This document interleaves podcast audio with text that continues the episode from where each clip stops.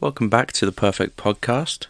Jack will be uh, taking the reins today, so what are we uh, kicking us off with? So, um, we have three or four predictions, depending on how long with predictions. I said it again. Topics. Um, topics. We're going yeah. for topics this week. So, um, the first topic is, um, like, so as as we were kids, you know, we Yeah. collected Match Attax or you know, Oh. sticker. Blast from the past, that. This season, hmm I took it upon myself to get a sticker book. Yes. What do you think of that? Okay, so as a football fan, it obviously growing up, it was always part of my childhood to have a sticker book, a Panini sticker book, or a Match Attax album every year for the new season, and then or often twice a year when the Euros come out or the World Cup was out. so I I don't know. I don't blame you, to be honest with you. It's I don't see why you can't still have a bit of fun at your age and you know, I don't see a problem with it to be honest with you, but you know, it was more for when we were about 11 years old and trying to swap stickers and Match Attax. Yeah, I understand that. Um, but basically, what I've done is I've got a sticker book for obviously like when I first open the packs and get them. Yeah. If I get any swaps, then I have a, a second book to put the swaps in.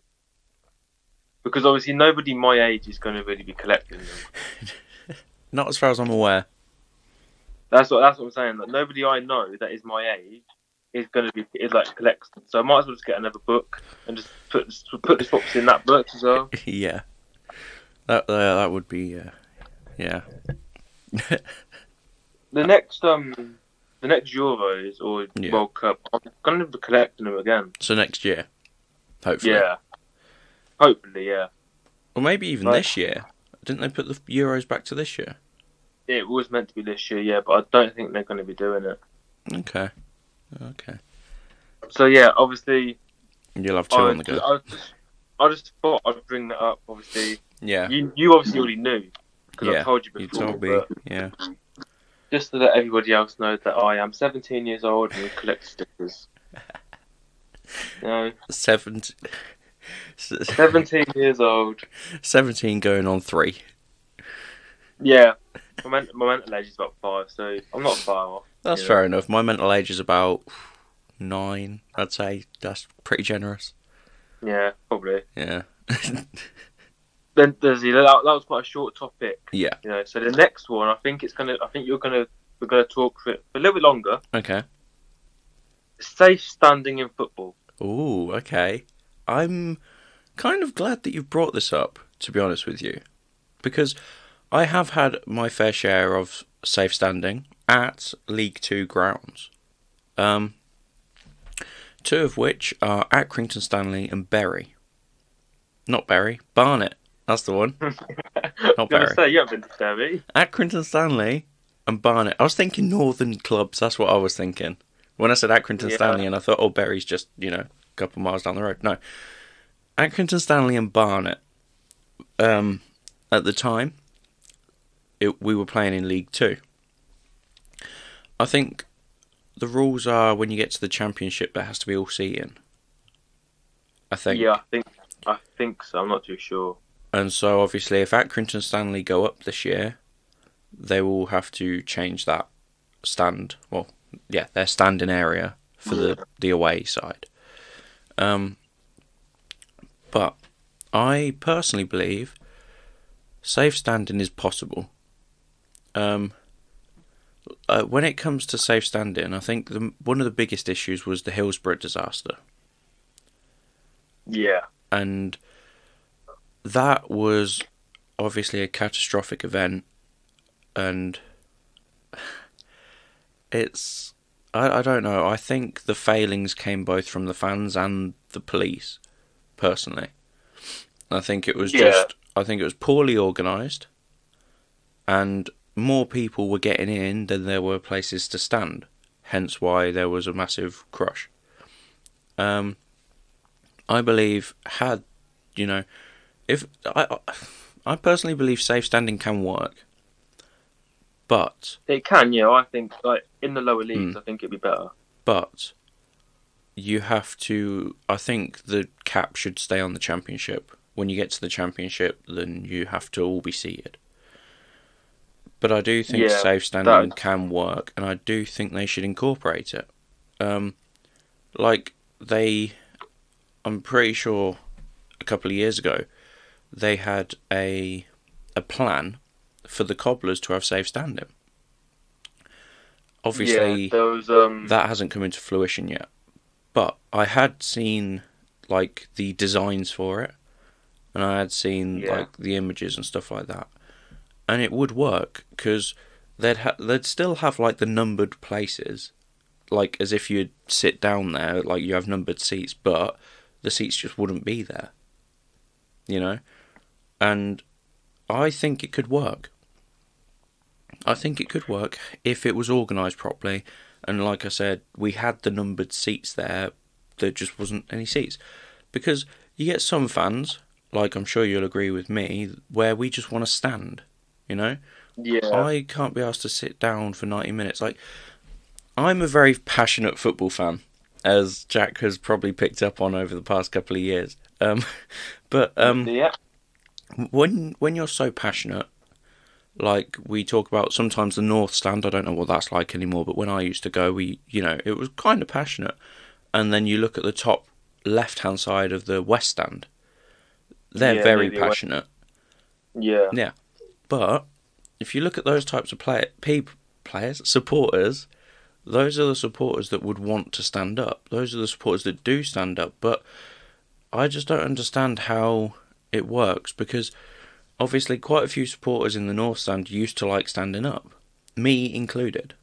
But we couldn't do that because most of the supporters there were wanting to sit down, which, you know, is fair enough. But this is where I think safe standing comes in is because if you can have a safe standing area, then everyone's on the same sheet and you won't get people moaning that you stood up or this, that, and the other.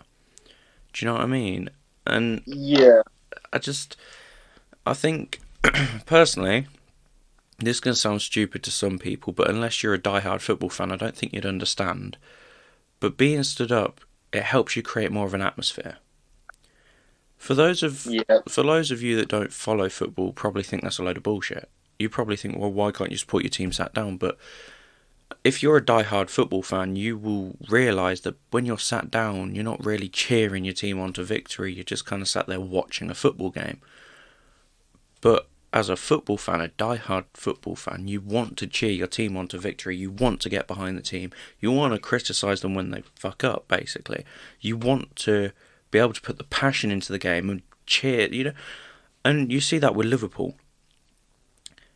If you have a look this season, not I'm not talking about all the injuries and stuff. It's just the fact that the fans aren't in the stadium. Their performance is just a you just don't see the passion there anymore. Do you know what I mean? They don't seem to have the desire to win.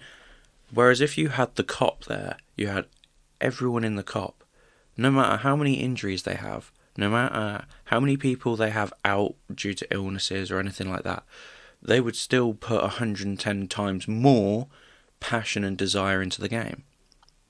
I just personally believe that ever since fans have been out of the stadium, then the foot the degree of skill in football has kind of deteriorated a bit. There's no passion there. There's no desire, and I can see that in the cobblers as well. Yeah, with the um the stay standard thing at Sixfields, obviously where the the block that it was going to be is where my season ticket is. Yeah. So I'd got an email um like all about it saying Yeah. like if I'd want to move my season ticket or if I'd want it to like carry on Mhm. like how it is. Um and obviously I did the survey and stuff and said about the safe standard. Yeah, Um, I did that. And I well. would enjoy it. I would enjoy it. That's Yeah. when, yeah, that's when you had a season ticket, Yeah. wasn't it? That was back Yeah. when I actually had a season ticket before I got a job. um, Yeah, so obviously, um, I think, Yeah. I think at Sixfields it would work. Oh, definitely. In the North Stand, It's I just- think it would work. Yeah, it's the fact that the people from the the south, no, west stand. Yeah. If it was, if everyone that wanted to stand Mm. would have to be in one like one stand. I don't Yeah. think they'd want to move from where they are. No, because they're closer to the away fans. They like to have a bit of argy bargy. Yeah, so that that uh, that's the only thing that wouldn't really work. Mm, I think, I think that's part of the reason why it didn't actually happen was the fact that most of the people in the north stand enjoyed sitting.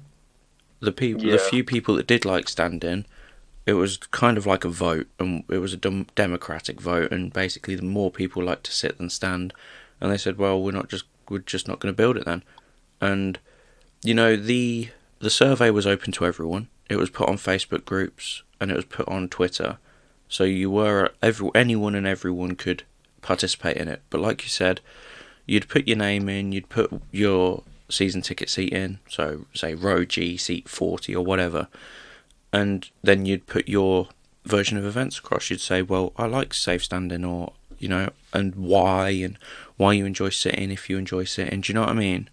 And I think because of that survey, you know, Originally, it was the season ticket holders that Yeah. got the, like, The original in, like, in email. the part that had the original email, and then Yeah. like I think like a week later, it was opened up. whole yeah. Yeah. So there's obviously season ticket holders got Mm. their view first, but then Yeah. obviously everyone else just kind of chipped in and Yeah. technically, I'd say fucked it for us. Oh yeah. Yeah, I'd say so. Um, obviously, like, I think safe standard would work. I still think they should have the cap on the championship because that's when you get to a level of that's too many people, and you might end up with another Hillsborough disaster. Personally, Yeah. but for little clubs, I do I say little in a broad sense, like Accrington Stanley, us, you know, maybe even like Oldham, Bury, who you know, when they but for smaller clubs like that, League One, League Two, I think the safe standing could work, you know, and like when you, do you remember when we went to Portsmouth? yeah, No one was sat down for that match. yeah, no one. Do you know what I mean? And nobody died, nobody got crushed, you know, and we all had allocated seats. And I think it works, you know, as long as it's organised the right way. I think it works, and it would work for the lower league clubs. But like I said, get to the Championship, get to the Premier League, it, it just wouldn't be viable. But that's when you get the problems because you'll get teams like Accrington who, or Burton, Accrington, Burton, they'll have a, a surprise spell in League One, get promoted to the Championship. Then they've got to change their whole seating arrangement around because they surprisingly, or Wycombe, surprisingly made it into the Championship. You know, and if they had safe standing, they'd have to bring the seats in. Then they'd get relegated, and they'd probably want safe standing back. You know, it would just cost too much money to trans do that sort of switch. I mean, I guess if it's like a stadium that isn't like, I'd say maybe twenty to twenty-five thousand. So you're doing a max Anything under that, capacity. yeah, Okay. I'd say maybe anything under like twenty Hmm. to twenty-five thousand. How many? Possibly. So how many standing would you have? Um, that depends on the stadium already. Okay. Would you have like away standing, or do you think that should all be seated? Because See, not. when we went to Accrington, we had that they had the north stand, as we would call it. We had the east and south stand. Um, because it's quite a small club, the stadium was really small. The east stand literally had like seven or eight rows of seats in it, you know, and the north stand was um, standing. But yeah. we could choose which we wanted to go in, um, because you know we were originally allocated to like the north side, the south side of things, where the standing was, but it was quite a a windy day, quite a cold day, so we that we asked like could we move over there, and they said yeah sure, and we moved over into like the seated sheltered area. Do you know what I mean? That's like Crawley as well. but that was like that was the away side, but the home fans had all seated.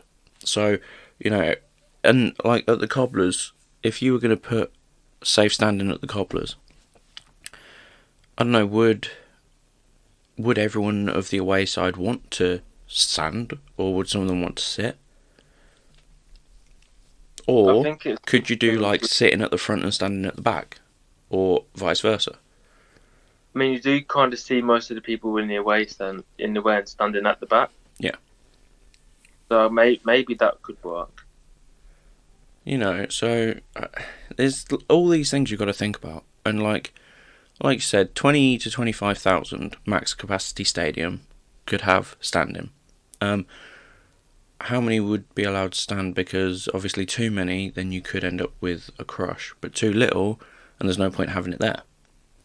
I mean, the the big thing that was when the Hillsborough disaster happened is that there was metal fences. Yeah.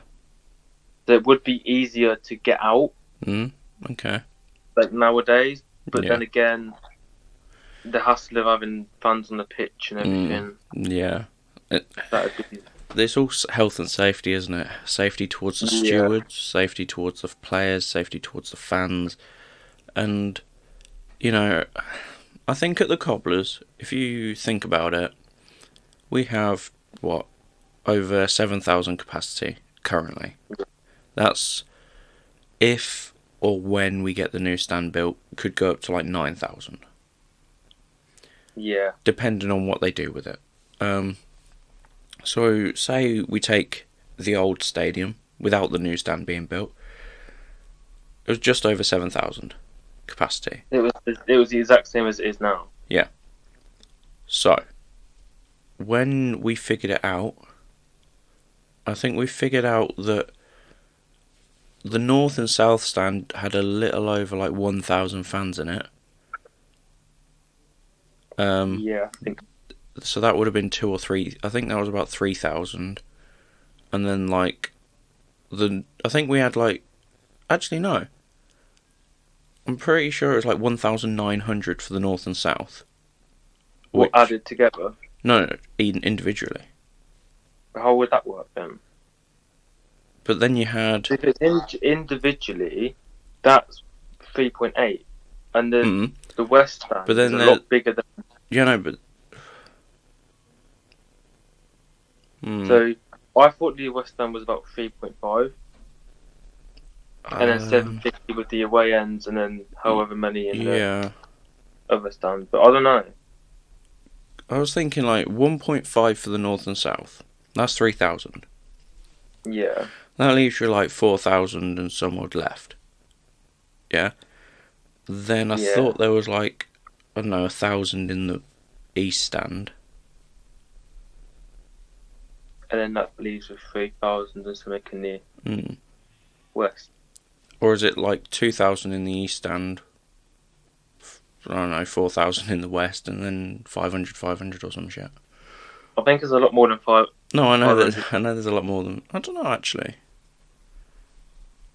Okay, yeah. I mean, Well, yeah, if you think about it, I think there's like 110, 120 seats across the north stand. yeah, I think. Yeah, I think And that. then how many rows? Row J, I think, or K, something like that. I think. Yeah, I think so. But then you, you need to remember. So it's like one thou- a little over a thousand. Then you do need to remember that halfway through the Mm. boat A is for the um disabled, Disabled. people. So Right. I, I think it goes up to like row K. So that's ten rows of seating. So I think yeah, there's a little over a thousand seats in the north and south stand. So that's about two thousand. Say two. Say say two thousand one hundred. Yeah. Then that leaves you with about five thousand. So I'd, I'd say about three point five in. that's the what I'd say. West. About three point five in the west and one point five in the east. Yeah, Seems about right. yeah, because there are some dotted seats and Yeah. yeah, for the people that are with So yeah, disabled. like going back to our original point before we started the uh, maths lesson, how many would be an acceptable amount to be standing? Because think about the north stand, that's a little over a thousand, and I think that would be pretty capable to hold safe standing. yeah, I, I would put a, I would personally put a cap on maybe 2,000, 2.5. what dependent on how big the stadium is, or Yeah. Like, depending on how big the stadium is, depends on how big you can have your safe standing. But yeah, I would put a cap at 2.5 no matter how big the stadium is. oh okay. Because what in one stand? Yeah. So you could have two stands with safe standing. Theoretically, yeah, but I don't think that would work because obviously. So But yeah, th- So, I would say yeah, theoretically. you know, like teams like Norwich and that have Hmm. the fans not behind the goal. Yeah.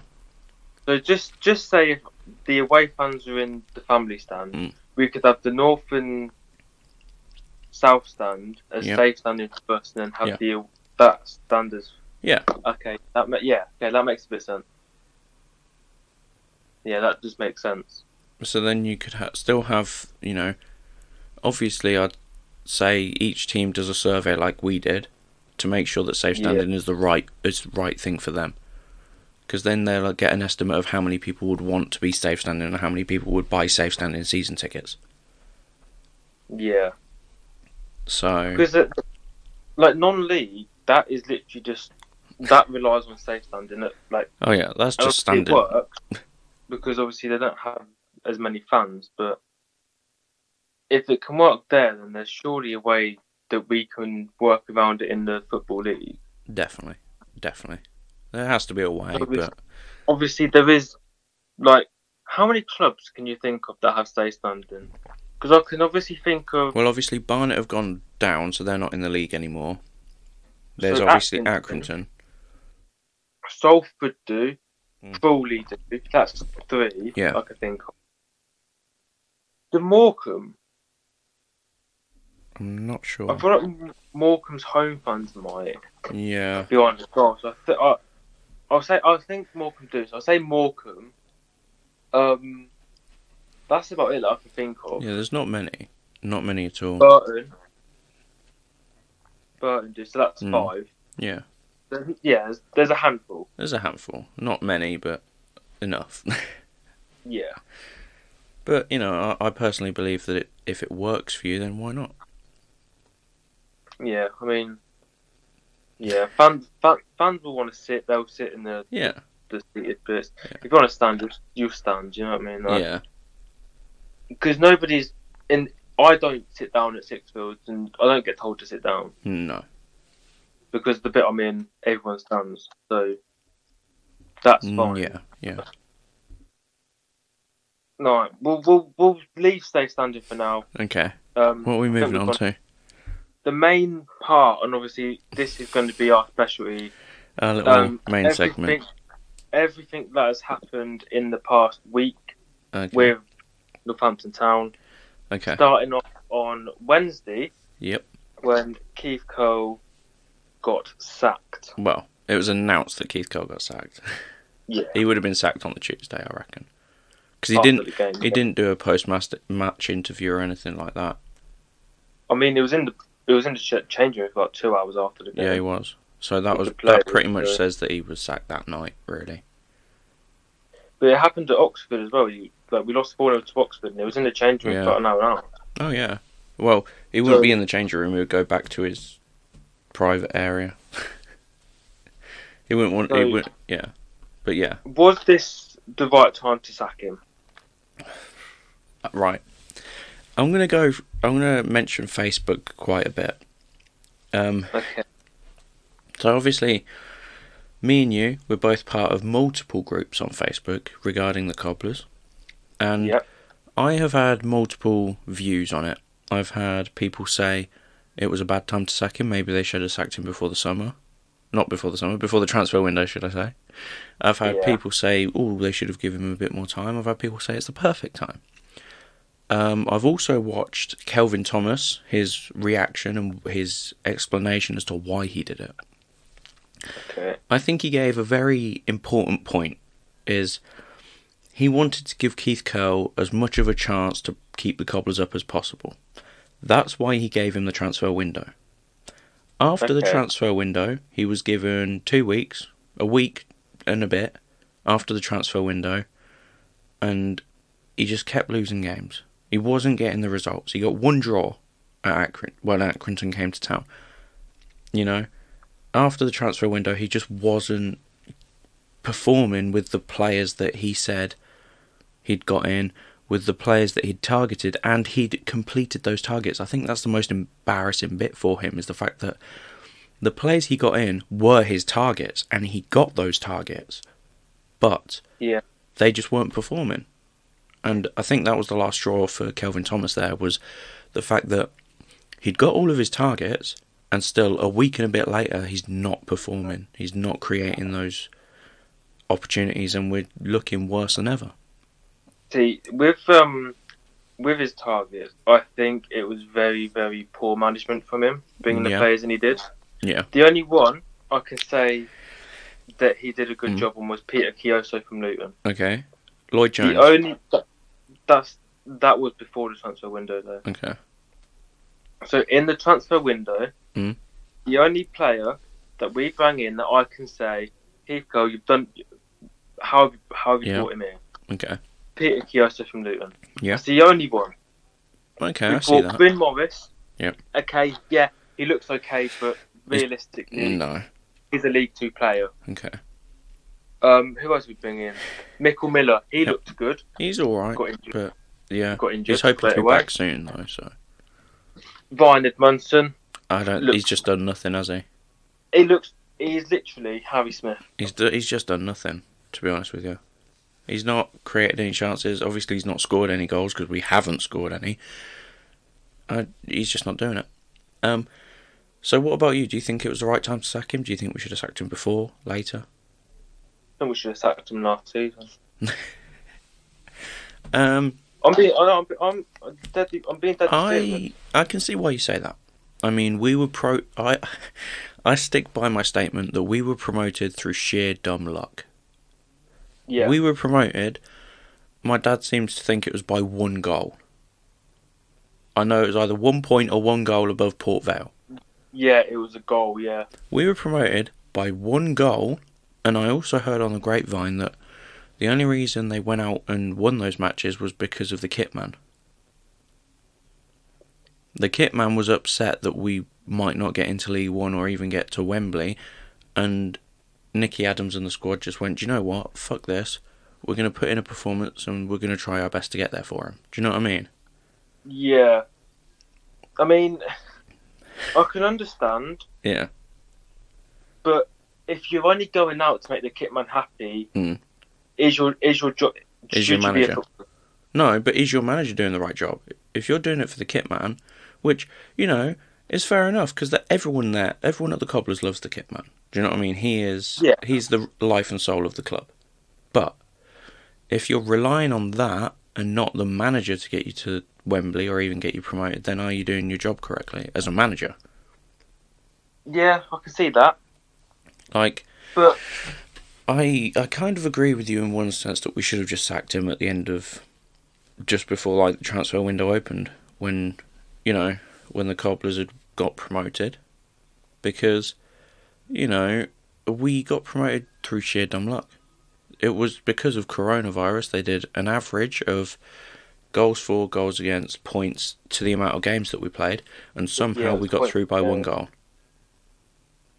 yeah, we played the same amount of games as Port Mm. Vale, but we had a better goal difference. so- Exactly. But they did an average of points. But otherwise, I personally believe we never would have made it into the top seven by the no, end you the could season. you could tell our form was dropping. Like the, the last Mhm. game we played in the league, we'd lost to Mansfield two one, who were fighting relegation. Yeah, so you could tell that our form it just was, wasn't our there. form was dropping. Yeah.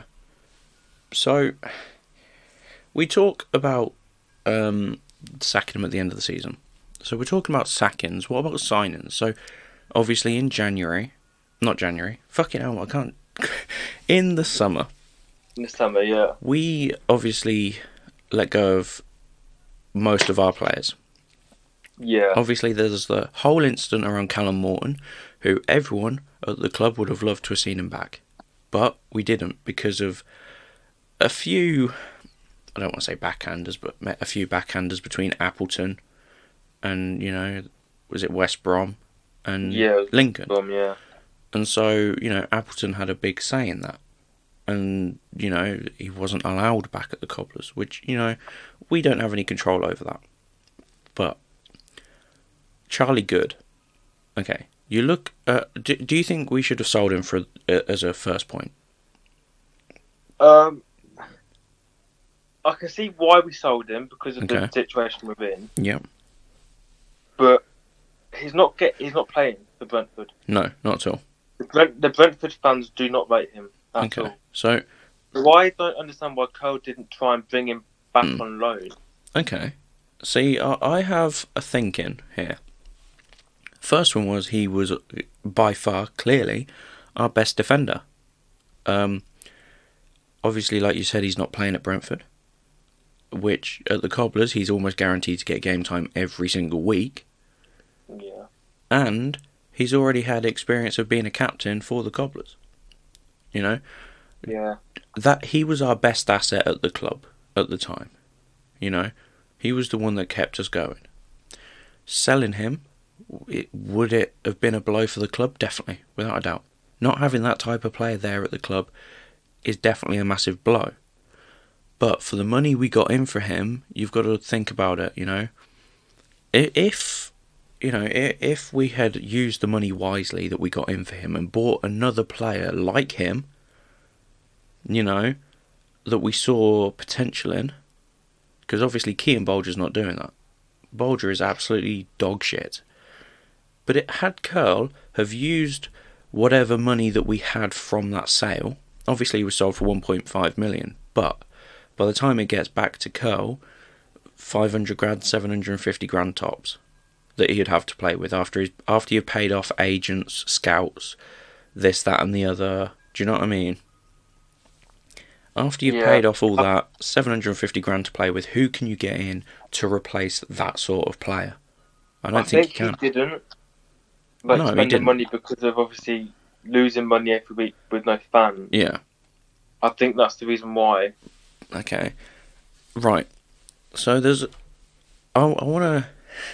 Let's go back to the transfer window just gone. Nicky Adams. Okay. Why? Why did we let him go? Let's be honest. Have you, how many games have you watched this season? Not many. I've watched a couple, but I tried not to because of how shit the football is.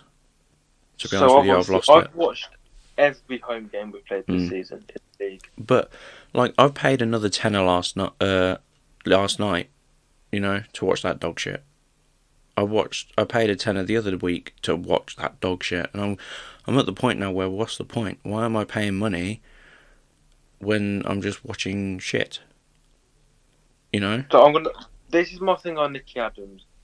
This season, no goals, but that's expected because he's playing wing Mm. back. Exactly. How many assists has he got over the Cobblers in the last two seasons he's played for? It's what fifteen plus. Yeah. I think I'd, I'd read he has three assists this season. Okay. He wanted to move Yep. because he didn't want to play wing back. Okay. He doesn't want to. He doesn't want to play wing back. Mm. He wants Which- to play right, right mid. It's understandable Right. though, because he's a winger. He's not a wing back. He doesn't want to do the defensive work. He wants to get up the pitch, get the assists. You know, get balls into the box. That's his speciality. As we've seen him over his two spells at the Cobblers, his speciality is whipping balls into the box. You know, he can't be asked for all that defensive bullshit. And with Keith Curle playing three at the back, you're going to have to have wing backs. It's as simple as that. If you're playing three at the back, you're going to have to have those players dropping back. But I reckon with the formation that Brady played last night or yesterday, he could have fit into the squad as a winger. Who are you going to take up, low? Is it Marshall or Hoskins? Right. Okay. I would. I would keep them both. I Then would. I out? personally, from my personal experience, I'd play a four-one-two-one-two Yeah. Because Hoskins plays best as an attacking midfielder or in a striker role. He is not a fucking winger, and I don't know how many times I have to say this. Hoskins is not a fucking winger. but you can. I what I saw yesterday is out on the wing. Mm. He drifted in a lot. Yeah, because he's. I told I you think this. I think he's being told to drift in, Mm-mm. and then the midfield three, Mm. Marshall comes in as a four. Mm. So it's basically four four two. But this is what I'd say: like playing a four one two one two, so four four two diamond formation, as some people would know it. You know, McWilliams would play as a great CDM. I personally believe. No, no, no, no. I no, think no, he no. would. He He puts needs- he puts in some good challenges. He needs to be in the. He needs to be more central. He can't be defensive. No, I'm not saying be defensive. I'm just saying as a CDM, so that he can Yeah, drop back if he's needed. But we've also got the four at the back to cover him. Because if you think Yeah, about it, we usually play three at the back, which never fucking worked. The four at the back, the two centre backs are sack of shits. They can't do nothing. So he that he'd basically playing centre back. That's what I'm saying. Bolger Okay, see, I, can't defend for Hmm. shit. mm, So well, once yeah, Sheehan's back, yeah, we have a back four, Mills left back, Yeah. Kioso right back, Mm. Mills, uh, not Mills, um, what's his name? Well, Sheehan and Jones centre yeah. backs. I think That be work. Yeah. Put Mills as captain because he was captain at Forest Green. yeah. But And then, then I, I would personally think you could have Nicky Adams on one wing, Mark Marshall on the other, Hoskins as an attacking midfielder, and then you've still got, you know, those two strikers there. No, what I'd do, if I was going to play this formation, Mm. I'd put, oh, okay, Marshall and Adams, I can understand Yeah. that. I'd put Hoskins up front with Danny Rose and have, Yeah, I'd, uh, I can see that. Watson, Watson or Sowerby yeah. behind him, or Morris and CGM and McWilliams behind him. I don't trust that Morris at all, though. That's the thing. I don't trust him. He doesn't look. He doesn't look bad, but then he doesn't look. Reliable. Like- Yeah, like he he looks like he, he looks solid, but then his he looks like he can make a mistake or two. I, I think putting Watson in behind them would work, personally. But then I Yeah. think putting McWilliams in behind him, like I said, he doesn't have to play defensively. McWilliams could even, you know, what Watson and McWilliams could even fan out and create a 4-4-2 flat instead of the diamond. They could just turn round and play alongside each other. That's what I was going to say. When we're defending, they can go as a four Yeah. two, Flat. and then one could either one can attack. they could just swap. Yeah, exactly. Yeah. It's more dynamic, but I think that would work personally. But as it was proven, playing the three-five-two or whatever formation, four three, four three three yesterday. yeah, but whatever formation Keith Curle was playing with three at the back wasn't working and does not work. Okay. So we've talked about signings and tactics. That was my first thing on my list. I don't know if you've got anything you want to talk about, but I've got quite a bit here. Um, I'm going to put in the signings we made. Yeah. Jonathan Mitchell, Okay. no experience. Bolger, Yeah. experience at League One. Yeah. I can understand that. Horsfall, Mm. League Two. Yeah. These are the players we signed in in in um in the summer. Yeah. Sowerby came from Fleetwood. hmm I can understand why. Yeah. Christopher Missilou from Oldham. Okay. Um. No need really. Yeah, he's not really. Ricky Korboa from Carshalton. What's he done? I mean, No. nothing really, has he?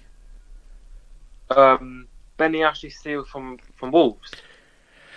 Okay. Done nothing really. When he came here, that I was expecting good things from him.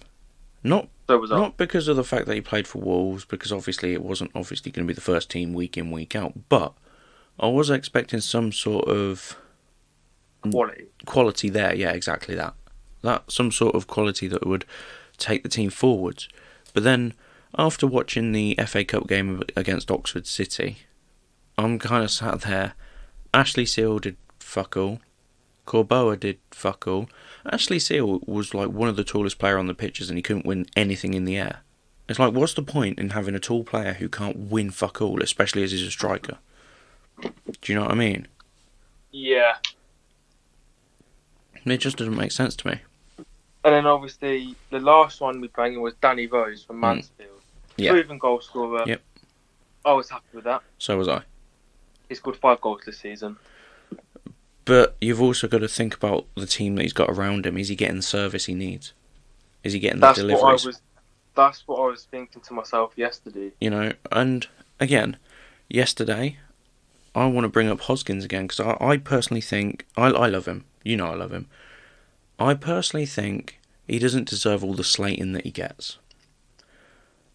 Yes, he does play shit sometimes, but again, you've got to think about the team that's around him. Yesterday, I was watching the game yesterday, and I've seen a couple of runs that he made, which in any other game they they are brilliant runs that he made, but he didn't have the support around him, so he's there on his own. There was no centre mids to pass it off to. There was no strikers to try and whip the ball into, and he was just sat on the touchline, you know, with the ball, trying to figure something out. He made a great darting run. He'd always get into these positions, which are great positions, but he had no support. He had no one to pass it off to, so the only other option was to try and hold the ball until someone gets there. He lost the ball, and everyone's slating him off. See, yesterday I think we looked most threatening from Mark Marshall's crosses.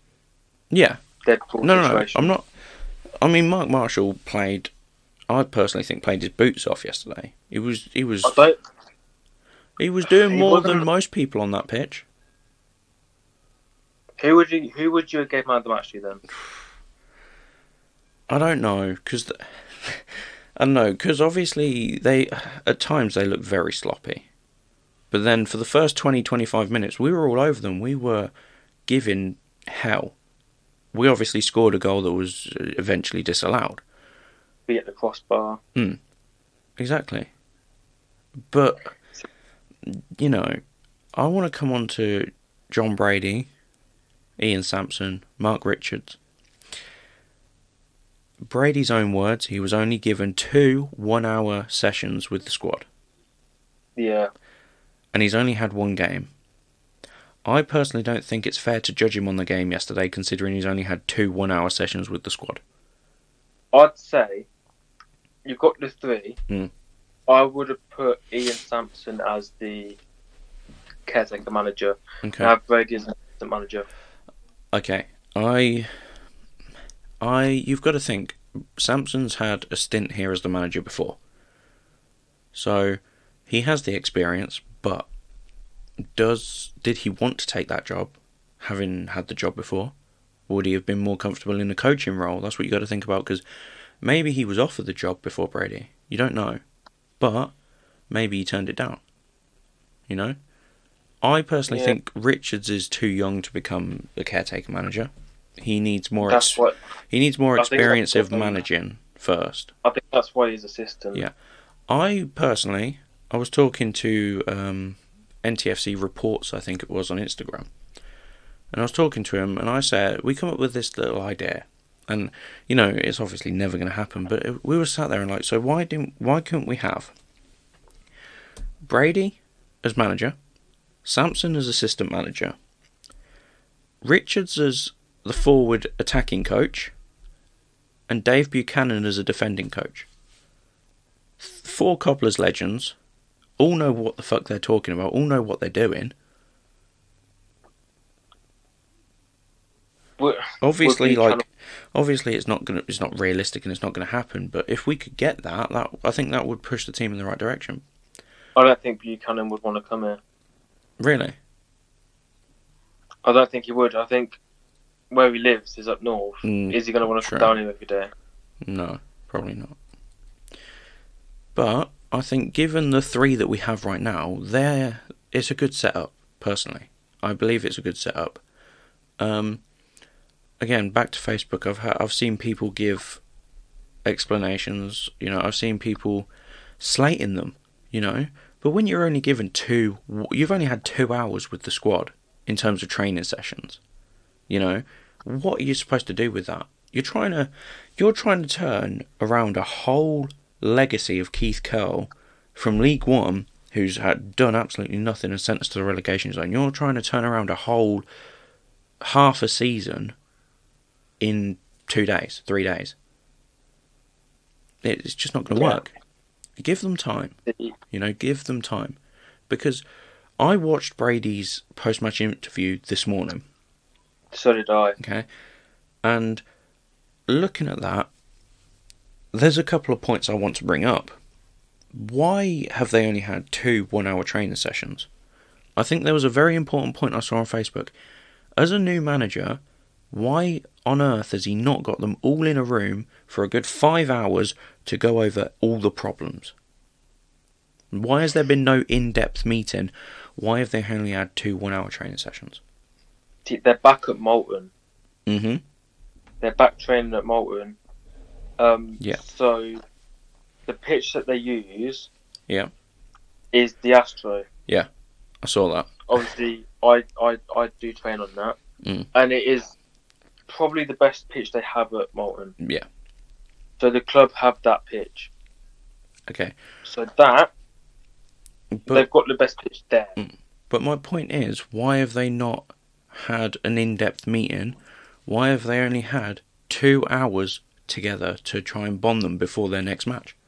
It might be because they're only in, in charge, like they're not permanent, maybe. Maybe, but surely if you're in charge of a team, you want them to do the best and you want your team to do the best. Like Brady said earlier on, he turned around and he said, Look, I know I'm not a permanent manager at the Cobblers and I'm not signed as a manager, I'm only here on the temporary. However, you know, this is my squad. This is the way I, I'm only doing a job to try and keep them up until the next manager comes in. And he said that. They were his words Yeah. Judging by those words, I personally don't think Brady will be the next manager. I think all three of those will go back to the youth setup. And especially judging by his words uh, yesterday, saying, oh, look, you know, I'm only here to keep the cobblers up until the next manager comes in, or to try and do my best to keep the cobblers up until the next manager comes in. Which to me says he's not going to be the next manager, so I wouldn't put your bets on him personally. But it also says to me that he's trying his best. You know, he used the an acronym of wheels in motion. He's trying to put the brakes on and send the wheels back in the right direction. You know, we were going completely down the wrong way. You know, he's trying to stop that and push us in the right direction, which is not going to happen in two hours and one game. You know. So I'm just Yeah. wondering why is he not being given more time with the squad, considering he's the one in charge. No matter whether he's temporary or permanent, he's still in charge. I mean, I'm guessing he will have all of this week, What, apart what, from Tuesday. yeah, but that's what got a game. that's what worries me is we've also got another game on Tuesday, which you know how is the squad going to going to improve? Because they've obviously got to have a day off. So which would be today. exactly, but how are they going to improve in one day?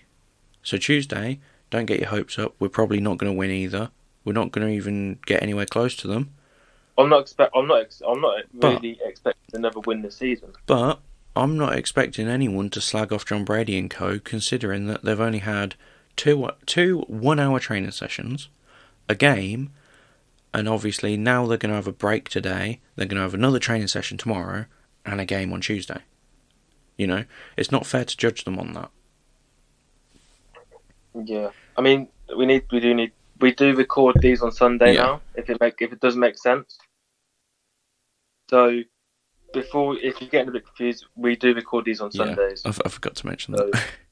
um, but yeah, um, as I literally said a second ago, I can't see us win, winning another game this season. okay. Um, do you think that it's worth giving Brady and that lot the time, or do you think we should just get another manager in pronto? I'd say give it, give it until the end of the season with them. Yeah. Okay. What man, what manager is going to come in and do something with that squad? Exactly. But what I'm thinking is like you've got to think about the pros and cons here. The pros and cons. The pros is in, in, is in giving them time, they might keep us up, because most of them have worked with the first team squad before, even though they're from the academy. They've still worked with them. Do you know what I mean? Yeah, But if you give them till the end of the season, we get relegated. If you bring in a new manager, the new manager hasn't doesn't have a fucking clue about the team that we've got here. Okay, how will that influence his tr- his signings in the transfer window? Because if you've got a manager that's had enough time to work with the squad, figure out his way of playing, and then figure out where the problems are in the transfer window, he can make better signings and hopefully push the club on to get promoted again. But if we leave Brady and that lot in charge, and we then sign a new manager, he's not going to have the time or the experience with the current squad to make decent signings or to even hit targets because he doesn't know what the targets are yet. See, I can. Let's say this is what I'd, if I was the chairman, Mhm. I'd wait until the end of the season, keep him in charge. Okay. As soon as the season's over, Yeah. if you've got a manager there, Yeah. waiting from the end of the season, Mhm. the players are going to have time off. Yeah. As soon as they come back, have the new manager in. Yeah. If you got say you've got a manager there that say I don't really say Paul Tisdale, he's obviously Mhm. got sacked from Bristol Rovers, Yeah. but we're not going to get him. No. But say have him in Okay. now to keep an eye on the squad and stuff. Mhm. Know what we know what he'd have. Okay, so you're saying keep Brady and that lot in charge, but yeah. bring in the next potential manager so they can see what changes they'd make to the squad. Yeah. Just like to overview things and just sit in. That that's only if they're not in a job now. Okay. So you're so you're saying that Kelvin Thomas will go up to the next candidate and say, Look, we want you in the summer. We'll sign you in the summer. Obviously their contract's not going to be over, so they're still getting paid. But they'll get paid. But we'll say, Look, we'll sign you in the summer. We just want you to come and sit in on the training sessions, sit in on the matches and see what you want to do with the squad. Yeah. Okay. I mean that could work. So you're saying it's worth giving Brady and Co some time to get their sort of squad together, get their ideas together, and try and push us in the right direction. And hopefully, by some miracle, keep us up. Which you know we're not we're not expecting that. We know we're going to go down this season, but if he does pull off some miracle, then you know, do you think it'd be worth keeping them if we can stay up this season? Maybe as backroom staff, but Okay. not with the youth as higher up. Okay. Um, that's. I, I think if they keep us up, I think it is worth keeping Brady as the manager and Samo as assistant manager because if you can keep up our squad that we've got now, you've got to be given something back, surely. Yeah, but then again, like a manager, if we bring hmm. in a new manager that he keeps us up, they're gonna have more experience. True. And if you think a manager has a way of playing, so Yeah. say if say we did by bring in Tisdale, Yeah. He'd have a way of playing, so he'd know Okay. what players he'd want. So would play that you way. would you send Brady back to the academy, or would you put him as an assistant manager, or would you just I'd leave him put to him be a coach? man, or I'd put him or Samo as assistant manager. Okay. I would say But send I'd send Personally- back to the youth. I th- I would say personally send Samo and Richards back to the youth. Keep Brady as assistant manager because if he's managed to keep us up, if you can put him as assistant manager and have him lined up again, just in case this sort of shit happens again, at least then he's got a bit of experience in the first team front. Yeah. And then obviously Richards can work his way up from the academy. You know, he knows what he's doing. And, you know, he's got plenty of time in front of him to become a manager, plenty of time to work around whatever he wants to do. And obviously, Mhm. Ian. Sampson's already been given a shot at manager. He probably doesn't want to be the Cobblers manager again purely because of all the stress that he's going to have to be put through. You know? Yeah. that the way you treated last time, you know, we went on a, a run of just drawing games and then we lost one and he was sacked, which personally I don't think was fair for him. Like we lost one game and we drew about seven, which, you know, but then you look at the way Keith Curle was going and he was sacked much later than Samo was. And I just don't think it was fair. With Co, he was as soon as his job was near enough on the line, Mm. he'd get a result. One result. That is through sheer luck hmm that if you lost the game, he would have been gone. Yeah. But he somehow pulled a win Okay. or a draw out of absolutely nowhere. Yeah. So, So is that him going, Mm. my job's on the line, play up? Yeah. Whipping them in the back room. Fucking work your ass off. Come on, you. That's what I was thinking. That's what Yeah. I'm thinking. Like, Okay, so how it's I Hmm. don't understand how we can draw to Accrington, Yeah. who are going in for the playoffs, Yeah. and then lose to Wigan and Burton, who are fighting relegation. yeah, I don't. Obviously, Exactly. Burton, Cole wasn't in charge, but Okay, but he's Curle's impact was still there. It's still left over. It's still raw. Um, so obviously we're talking about maybe potentially sending them back to the youth squad. Do you think that maybe Brady and Co should get some of the youth squad involved, more involved, like say Max Dyche? You know, maybe some of the other youth team or the academy. Like put a bit of passion into it. Do you think that is worth a go? I'd just put all the fucking youngsters out. Let's be honest.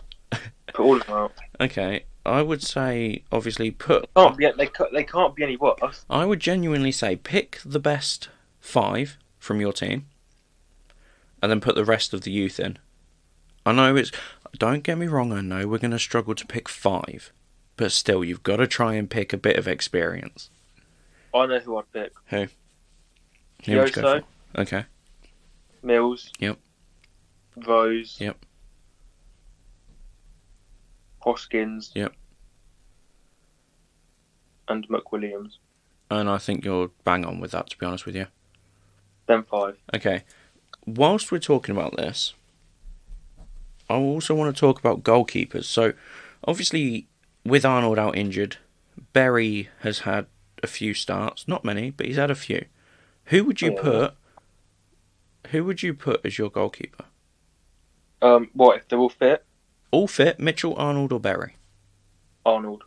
Okay. Because Arnold is coming closer to fitness. I'll put him in. You put him in. He obviously he was on the bench yesterday, so he's obviously at that point now where he is getting that fitness back. So you would put Arnold over Mitchell. Yep. Okay. I, I seem that I think that's fair enough. I do. I genuinely think that's fair enough because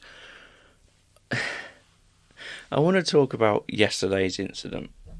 If nobody knows, there was the referee deemed it as a back pass. But I want to go through my exact thoughts at that exact exact moment. It came off his chin. Okay. On one side, it didn't look like a deliberate pass back. However, from a goalkeeper's perspective, as I was watching that match live,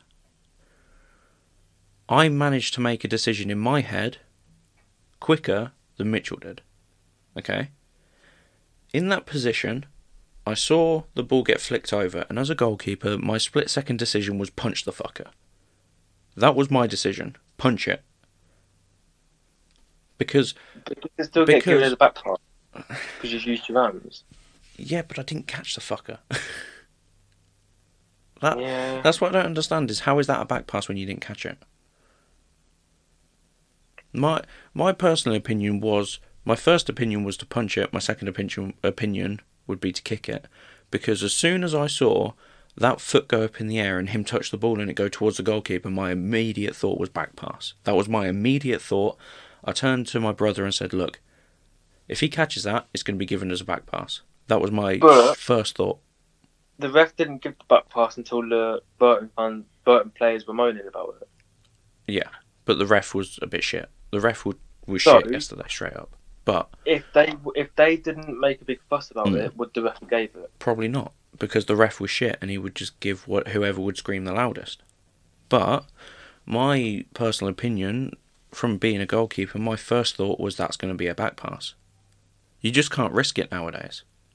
But if it's, it came off his shin, so it wouldn't have been a back pass anyway.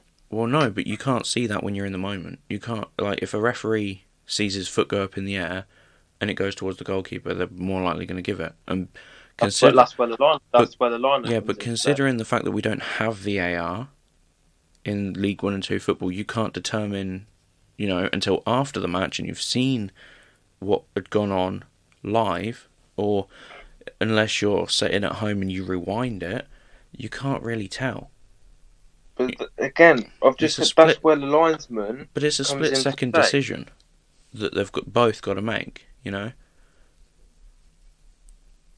I just think the linesman could have saw it. There was there was no view that he he had a view where he could see it perfectly. okay. I, but that was my first thought. That was my first thought was, it's going to be a back pass. And you know, after he caught it, The play- Burton players went, "That's a back pass," and the referee went, "Yeah, that's a back pass." Which you know, I I saw it coming a mile off. I saw that decision coming a mile off based off the way the referee was deciding. Like the the based off the referee's decisions, I saw that coming a mile off, and I I literally went, "That's going to be a back pass." Yeah. So, what about Bolger? What, do you think he should be captain? no, he shouldn't even be at the club. Okay. Because some people seem to think that he played all right yesterday, and some some people who I personally agree with seem to think that he's absolute he's a donkey and can't do anything, which I personally He- agree with. He he's just a donkey. He's a non-league player at best. Yeah, I would say so. Okay. So obviously the transfer window's over. There are still free agents out there. But do you think survival is possible? No, but I'd bring back Warburton. So would I. That's It's worth a shot. that's what I'd do. Bring back Warburton because, you know, he he has a bit about him, you know. I was watching the Oval match the other day. You know, we have obviously Adam Smith's there now. Um, Warburton was playing that match, and Warburton wasn't doing too bad. You know, he's creating chances, and I think put if you stuck him in there, you know, with McWilliams, with Hoskins, with whoever the fuck you want to put in with him, I reckon he, he could create some nice combination play. That's where the two up front would come in handy. Hmm. Yeah. Put him and Danny Rose up front. Yeah. I see that. that. That would come in handy. And obviously Hoskins in behind. Yeah. I just. I think Warburton coming back would be a massive boost for us, personally. When when he left, he was our best player. Yeah. Oh, yeah. That comes down to Curle either not liking him or thinks he needs more needs more experience. Mm. This is down If to. he's our top goal scorer and our best player, why does he need experience? Yeah. If he was doing it, you know, if he was performing, which he was, what makes you think that he's not going to be good enough to do it in League One? What makes you think that he's not going to be good enough to create those chances to help push us? Do you know what I mean? Mm, yeah. And then why would you bring in the transfer window Edmondson, who did fuck all, still does fuck all? With it, would you have sent Korboa out on loan and kept Warburton? Probably. I probably would have, yeah, because Because War- Korboa, when Warburton went out on loan, I was kind of sat there a bit surprised, to be honest with you. I was genuinely surprised. I was sat there like, but why? Why has he been sent out on loan when he's he is a good player? You know, I just didn't understand it. like Korboa has played at Carshalton all his life, right? I, this this shows how good they are. Yeah. I thought they were a team abroad. I didn't even I didn't know they were English. Really? I did not know they were an English team. So that shows how good they are. And he's come in. If Matt Warburton is performing in League One and Corbo is plays for a team I've never heard of in England, Yeah. Who would you pick? that I, I, Exactly. Warburton. Some like this then comes down to questioning what the fuck was he thinking? What was Keith Curle thinking? In all seriousness, what what was his thought process in some of the signings he made and some of the outgoings? What was his thought? What was he thinking? Korboa, he looked good in the trials, Okay. but that doesn't get the contract all the time. No. Sammy Carruthers looked good in one of the trials, didn't get another one. Yep. Okay. But why would he send Warburton out on loan? What was his thinking with that? We don't know. Maybe he doesn't like him.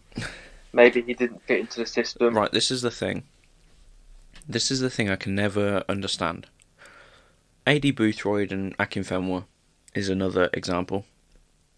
You will have a manager and a team player that will disagree. Almost definitely, in every squad you get, you will almost definitely have one manager and one player that will never agree with each other. But then you've got to think, where's the fucking professionalism? Like, Yeah. we go back to Boothroyd and Akinfenwa. Uh, final, Wembley. Okay, Yeah. he doesn't start Akinfenwa. For Akinfenwa to be one of our best strikers, for Clive Platt to be picked over him, you've got to start questioning why. Is it a personal vendetta against Akinfenwa, which he personally believed it was? Which yeah. most of the fans personally believed it was because Akinfenwa is a good player, you know, and he proved that last season in League One. Akinfenwa can still do it at his age in League One, I mean, he's in the championship. exactly. And why did Boothroyd pick Clive Platt over him? Most people haven't even heard of Clive Platt. You know, I'm not surprised. if it's a personal vendetta against Akinfenwa, where's the fucking professionalism? Surely you would pick your best squad to go out and do the best job possible, not go 3 0 down within 25 minutes. Yeah, I can see that. At least then, with Akinfenwa there, he would have put a bit of muscle in there, a bit of strength, maybe won something in the air or something. We might have got a lucky goal. Or he could have, you know, dropped back like he usually does, holds the ball up for players to run onto. Do you know what I mean? I'm gonna say, where do you think his best position is? Akinfenwa, I'd say a cam. Yeah, I'd say, I'd yeah, like Purely because I'd say midfield. I, I would say uh, central attacking midfield because he likes to hold the ball up. He's got the strength to hold the ball up, which then opens up the midfield. You know, they can then run onto the balls. You know, as a striker, he yeah he can score goals. You know, and he does sometimes win stuff in the air, but he's being like the strength and the size he is he's good at holding the ball up and playing it on for people to run onto, you know? Yeah, Which I think would make him the perfect cam because he can still shoot those goals if he wants to. He's still within that sort of shooting range, but he he's also good at holding the ball up. But this is what I'm saying. Like, do you think the players had a personal thing against Curle? Do you think? yeah. I do you think, um, think- I think some did. Do you think the squad as a whole thought, "Do you know what? I can't be asked with this bullshit anymore. Fuck this. We're just going to deliberately play shit. I think some might. I've, again, this is another one where I've seen Sam Hoskins' name crop up. You know, I've seen his name crop up, and it's like, well, did he have a thing against Keith Curle? Because obviously, being at the club for this is his seventh year, being at the club for that long, surely he's got a bit of fire in his heart and a bit of passion for the club itself. Which, you know, if he can see it's going down the wrong road, would he have said no to the manager? Would he have pl- deliberately played shit purely for the fact that he loves the club and wants the manager gone? Okay, yeah, possibly. You know, this is what you got to think about. Do you think, like you said, you think that some of the team did have a thing against Curle because maybe of the style of play, maybe because he wasn't going down the right tracks, maybe because of some of the signings. I don't know, but you know, you've got to think about that. Do you know what I mean? Because obviously, the first 25 minutes of yesterday's game, we were playing well. We were putting them under pressure. And like we said, we scored a goal that was ruled offside. So th- it was there. The talent is there. You know, the you can see it's there, but you know. But then you've got to go back to attitude. Brady said in his interview this morning, again, the players are against each other. What what does that say about you as a manager? I'm talking about Keith Curle now because obviously Brady's only just come in and he's trying to fix all that shit. But what does that say about you as a manager when your team players are criticizing each other for every single little thing? That shows that you as a manager are fucking shit and you criticize everyone else and so they start criticizing. That you could see it, um, like last season at games. Yeah. You never really, you never saw them Yeah. moaning at each other or anything. Do you think that This also season- do you think that also had a reason of a reason why Nicky Adams left? Is because of all the negativity? Possibly. you know, because you know for Brady, for his first post-match interview, for him to come out and say, "Look, the players are against each other.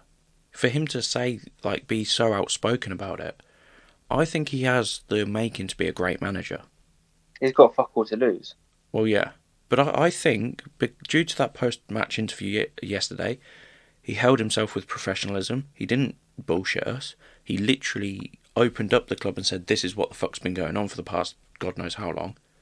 You know, Yeah. because, like you said, at times you could see that the players weren't getting on with each other. But did you really think it'd be as bad as Brady said it was yesterday?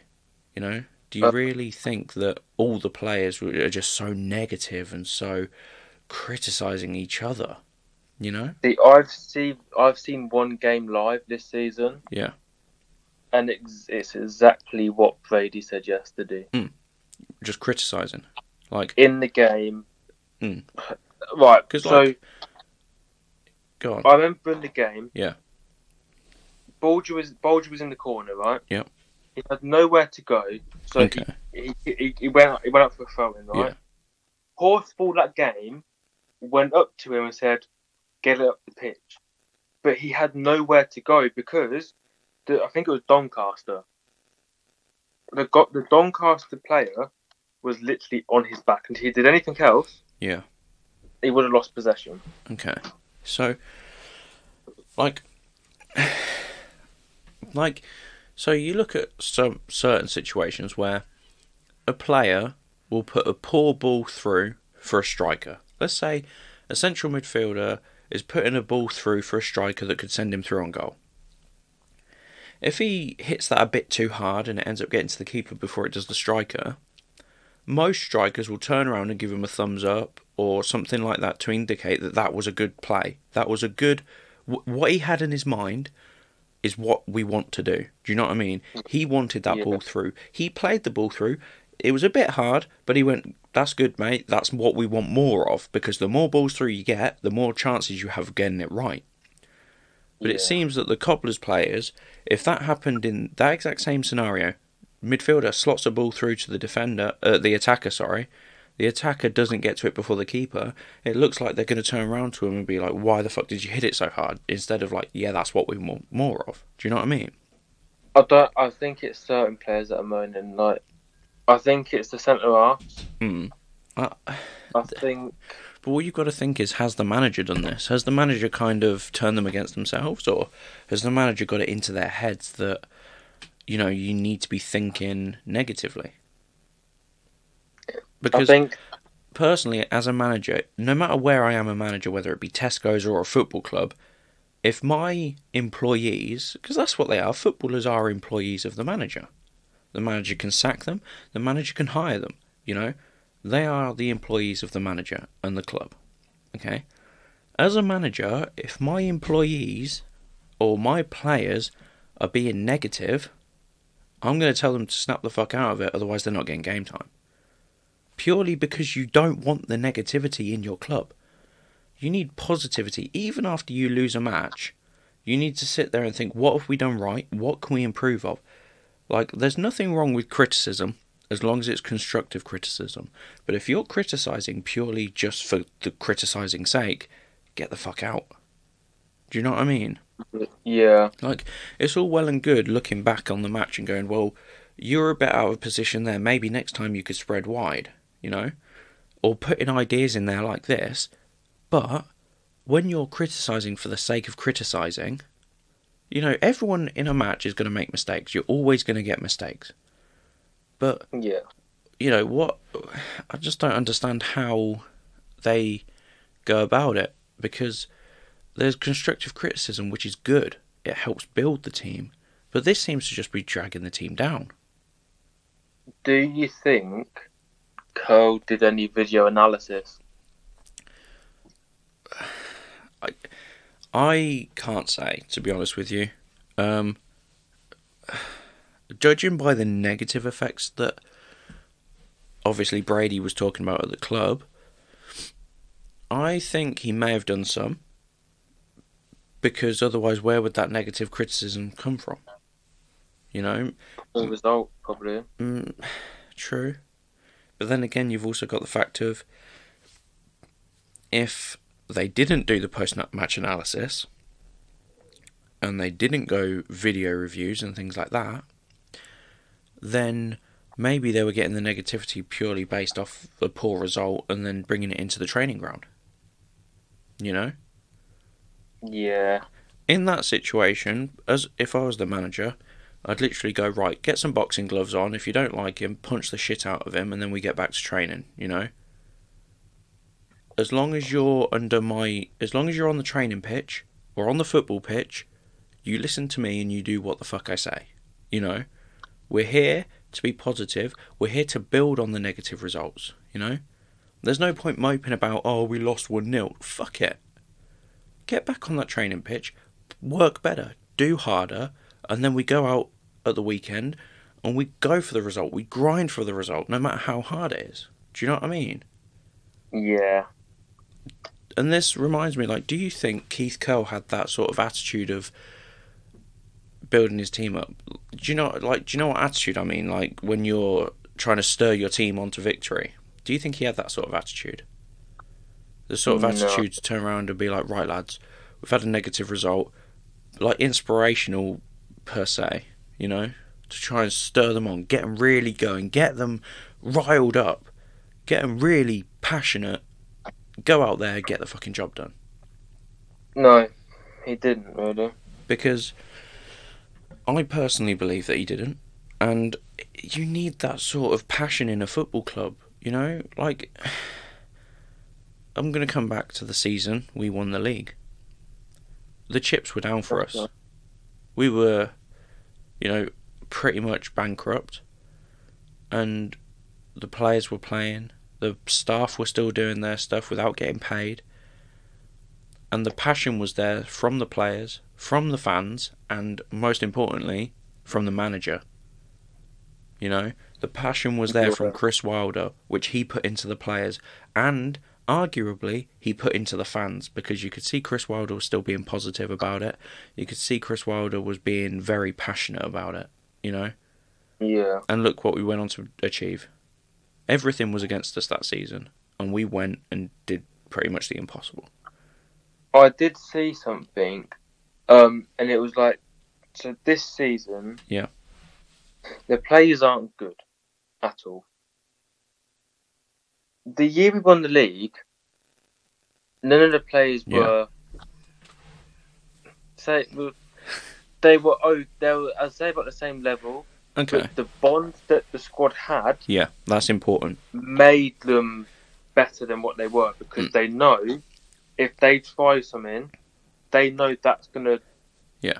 They know it's gonna happen. Do you know what I would um, refer that to? To make it simpler, I would refer that to FIFA. Anyone who plays FIFA knows that if you have a squad on Ultimate Team, you need chemistry. You know? Yeah. And without the chemistry there, the players just don't seem to play as well. But if you have the chemistry there, they will connect, they'll play better, and that's what it is. I think the team we have now just doesn't have the chemistry. It doesn't have the connection there to kind of encourage each other as a team should do. They're, I think someone needs to go in and remind them that they're a fucking team. They're not individual players. They're trying to play for Northampton Town Football Club, not I'm playing for Sam Hoskins or I'm playing for Shaun McWilliams or I'm playing for Mitchell. Do you know what I mean? They're not Yeah. playing for themselves, they're playing for the fucking football club. And that's what they need to realise is that they're a team. Do you know what I mean? Yeah. It's all well and good passing the ball to someone, but you've also got to be there to pick it up or follow or support. Do you know what I mean? There's no good passing the ball off and going, oh, well, that's my job done then until the ball comes back to my area. Do you know what I mean? Yeah. You have to remind them that they are working as a team and they're supposed to be there to support each other. So, I think find a weak game where we don't have a game, you know, which is going to be hard now, but find a week where we don't have a game on the Tuesday, and literally instead of going for that game on the Tuesday, take them to fucking laser tag. You know, take them fucking do some sort of team building exercise to realise that they can't do shit on their own. They have to work as a team. You know, See, I find find a high wall and get them to climb it. do you know what I mean? Like. Just little team building exercise that you can do on your own. Well, not on your own, but do you know what I mean? Like without any formal like Yeah. like I said, laser tag. Obviously, that's out there, but with Corona, Teamwork. yeah, something that will get them bonding as a team. Something that will Yeah. show them that you know they are a fucking team and they can trust each other. They need to work together. Do you know what I mean? It Yeah. because what they've got at the minute it just isn't working. Even got- if it's like some like, I know it sounds childish, but like bringing like little simple like building puzzle blocks yeah, into training, maybe that could be something. But yeah, because it will still be team like based. yeah. And I brought something up yesterday. Okay. Do you think Peter Kioso is playing good so he can go back to Luton? I saw that post actually. I did. See, I did I see think- that post, but I I, think you've got something there. I genuinely think you are onto something. Peter Kioso has realised, fuck, this is awful. So he could be, he could be like, I'm gonna play good, so I can get out of this shithole quick. I generally Yeah, think That, that, there is a point there. like, because that's the, like the other lone players. Mickel Miller's only played one game. He played good. Edmondson is playing shit. So does that mean he's not showing passion because he doesn't like to be here? Um, He wants to go back to Leeds. I I think it all comes down to the negativity in the squad. You know, I think with the negativity that's there, you've got to be thinking like, do you if you're playing as a footballer, do you want to be in a squad that's negative, or do you want to be in a squad that may be losing games but is very positive and you probably you look like you're going to get results in the future? Leeds United, where Edmondson comes from. Because, like, I can assure you now, if I was in that cobbler squad, I'd want to get the fuck out. I wouldn't be doing with the negativity. I'd want to be in a squad that's like, right, lads, you know, we're going to win this. Do you know what I mean? We're going to get out there. Like, I, I appreciate that everyone wants a bit of game time, but you've also got to be thinking about the mental aspect of the game, which having the negativity there just isn't fucking working. It isn't helping. So Yeah. that's what you got to th- think about. Like, I genuinely believe that you're onto something there. Maybe they are playing shit. Maybe they're playing good purely because they want to leave. You know? The, I think the best like midfield partnership would be me and McWilliams. We'd fight. We've got passion, and we love a good crunching tackle. yeah. Like that, I, I obviously I know I'm not gonna like I'm not gonna get a call from Marc Richards saying, "Oi, come to the club." Do you know what I mean? Like, but I, I mean I'm a free agent. I mean- so I'll replace your goalkeeper if you want. I mean you can't be any worse. I mean- That's- You won't have to pay me two hundred fifty thousand pounds a week if you don't want to. I don't mind. You know, they if- can pay me two pound fifty. if if you want to pay me say three hundred quid a week in a Freddo, more than happy to. you know, I mean I'd, I'd do it for free. I mean, I've got, I've got to earn, earn a living, but you know, so if you can do me five hundred quid a week, I'll be happy. I'm more than happy to sign for you, and I'll, I'll hopefully keep a clean sheet or two. That's if you don't put Bolger in defence, please. I'm just so mean, obviously we've talked about Sheehan, and that that brings me on to the next topic of injuries. How do you think injuries has affected us? Because obviously Arnold got injured, and that's why Mitchell's in goal. Then we had obviously Sheehan's injured. So what? How do you think injuries has affected us? McWilliams was injured. Mitchell, the the Arnold Mitchell situation, they were swapping and changing anyway. Okay, So I don't think that Mitchell hasn't really performed. Yeah, but that, neither was Arnold then. Okay, I mean, what do you maybe think about? maybe What do you think about other injuries then? For example, Alan Sheehan, Sheehan. Sheehan massive loss. Mm-hmm. I agree with you Massive with that one. The start of the season, Mills got injured, and I think that was Yep. a big loss as well. Pollock's been out all season, Yeah, so we can't. I mean, I can't don't really think say to be honest. I, I don't think he'd get in the squad anyway. McWilliams, I don't know. when he when he was out at the start of the season, Yeah, we lacked the the bite. Mm. As That's the thing. Bite. and that's the thing with McWilliams is because he's Northampton Town born and bred. He come up from the youth squad. You know, he was he's been at Northampton his entire career. He has got that passion. He has got that bit of bite about him. You know, and I think that's important. It is. Um, Korboa got injured. Yep. Again, not really a big loss, Mm. really. Um, that's about it, isn't it? So, do you think you can blame injuries for the way we've performed this season? Defensive, possibly because of Sheehan. I think we keep more clean sheets when Sheehan is in the team than out. Okay. Midfield, early season, possibly because obviously McWilliams wasn't in. But as soon as McWilliams came in, there was something there. Like his first Yeah. game back, he got sent off. Oh, yeah, I do remember that. But but that's because Mm. he had the bite. Mm. He was fresh. Um.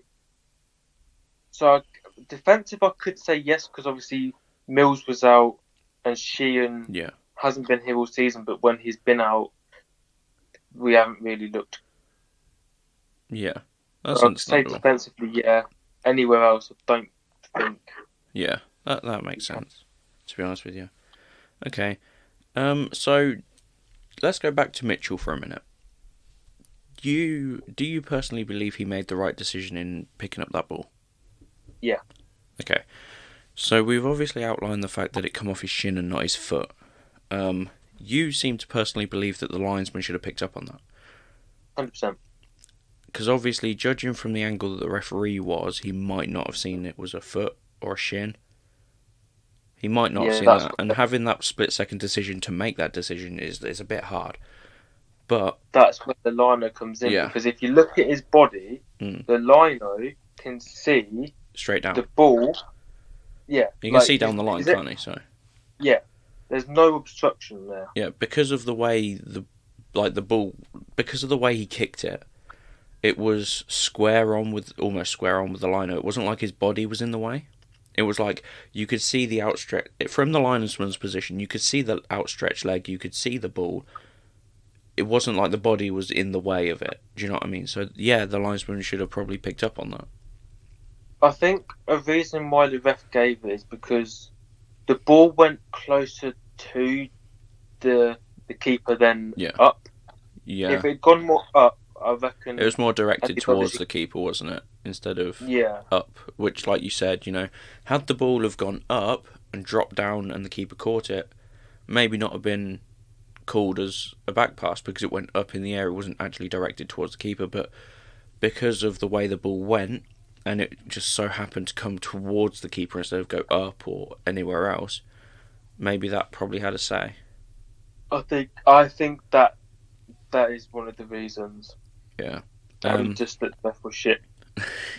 the ref was shit to be fair and like i know you might hear us say that quite a fair bit during the during the year but like like we said before the fa refs are not really up to it at either standard but i think like i will admit when a ref has done a good job i will say oh that the, the ref today was actually spot on but sometimes you do get refs that make dreadful decisions and then I mean, like people see it as an excuse, but it kind of is when when you've got such a shit ref. When you got a I'm ref gonna- that, like yesterday, there was a number of comments that was like, "Well, the ref was just giving whatever whoever shout the loudest." Do you know what I mean? hmm Which makes Yeah. sense because some refs do that. Some refs just get into the game and can't be asked to make a decision, and so just wait for someone to shout and then go, "Yeah, we'll give you that." It's not even like you could say, "Oh, you just you lost." It's an excuse, but he wasn't good for any team. He gave free kicks to us that weren't free kicks. He gave throw-ins that weren't really our weren't our ball. Yeah, I saw that. So I did see that. it's not it's not down to us being Mm. say you know people say oh you're salty you lost Yeah, the ref was awful for them as well as us yeah. He was just a shit ref. It he, he was awful. Like he wasn't awful towards us. He wasn't awful towards them. He was just a shit ref in general. Um, and yeah, we were a shit team yesterday. We didn't deserve to win at all. Um, you know, the first 20, 25 minutes we did were really good, but that's only a quarter of a match. That's only a quarter of, you know, so no, we didn't deserve to win at all. So do you think Brady and that lot could get the wheels in motion to try and keep us up? Do you think they could start us along that sort of road with the squad I'm that we still, have? I'm still gonna say no And what about free transfers? Is there anyone that you'd want to bring in free transfer? Is there anyone you? Yeah. He's a free agent. He's he's training at oh, Grimsby, I think they said. Yeah. So, So- you bring him back. Would yeah, it be the uh, play by contract? You know, for the games Yeah. he plays I think that'd be the best thing to do. instead of giving him a fixed contract, it'll just be game by game. Yeah, Okay. Anyone else that you've picked up on? not off the top. I don't even know who's a free agent. Okay, that's fair enough. And like, like you said, you'd want to bring Warburton back. Yeah, Like, recall his loan. So yeah, I think, you know, see, I think if we could get Ricky Holmes back in and fit again, and bring Warburton back, we might have a chance. You know, especially if Sheehan comes back sooner rather than later.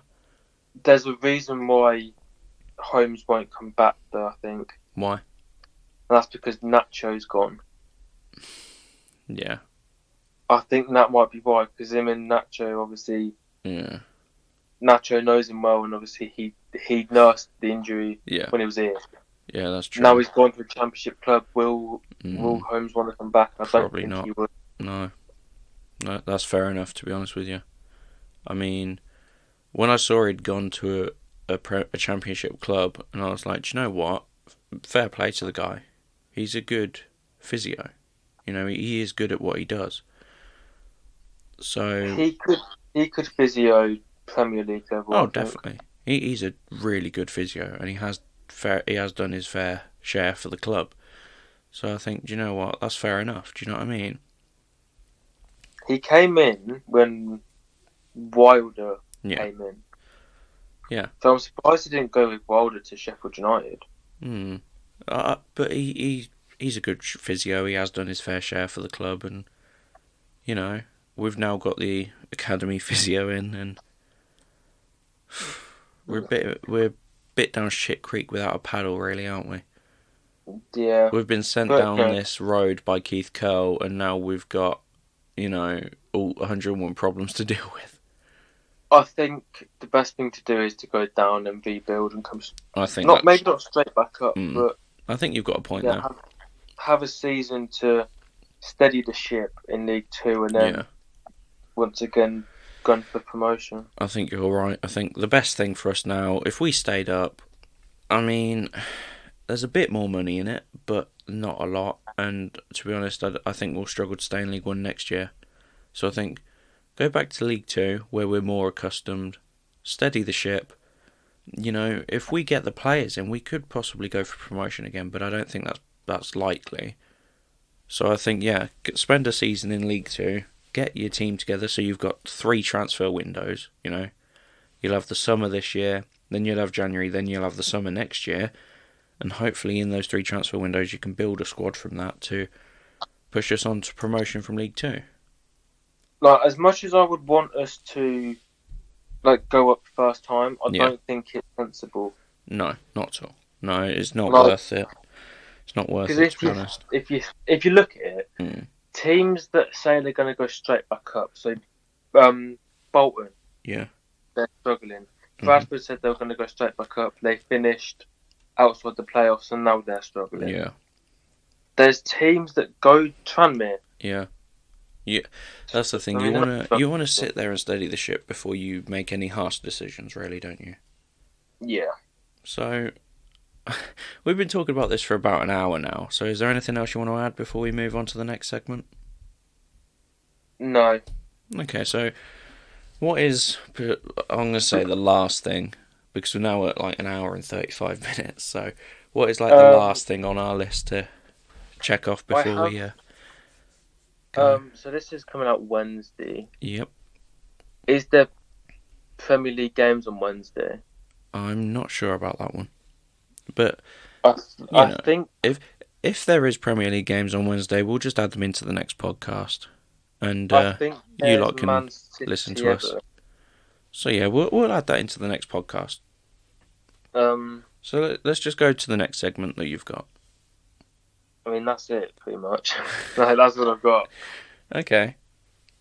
So Uh, want another thing that I remembered that you said about Mm. um players and managers like not agreeing. Do you think because you know Bale went back to Tottenham? Yeah. Do you think that me and my dad were talking about this yesterday? Okay. Mourinho doesn't play him, so does do you think Yeah. Mourinho didn't want to bring him in, and it was the chairman's like idea to bring him back? I I do agree with that. Like I think, obviously, because Bale had played at Tottenham before, there were the connections there. Um, Yeah. Obviously, we know that he wasn't getting on at Real Madrid at all. You know, and he was being paid to play golf. you know, and he's come back to Tottenham, and you know it's I don't know. You've got to think about if he is there a reason he's not getting played, like a legitimate reason.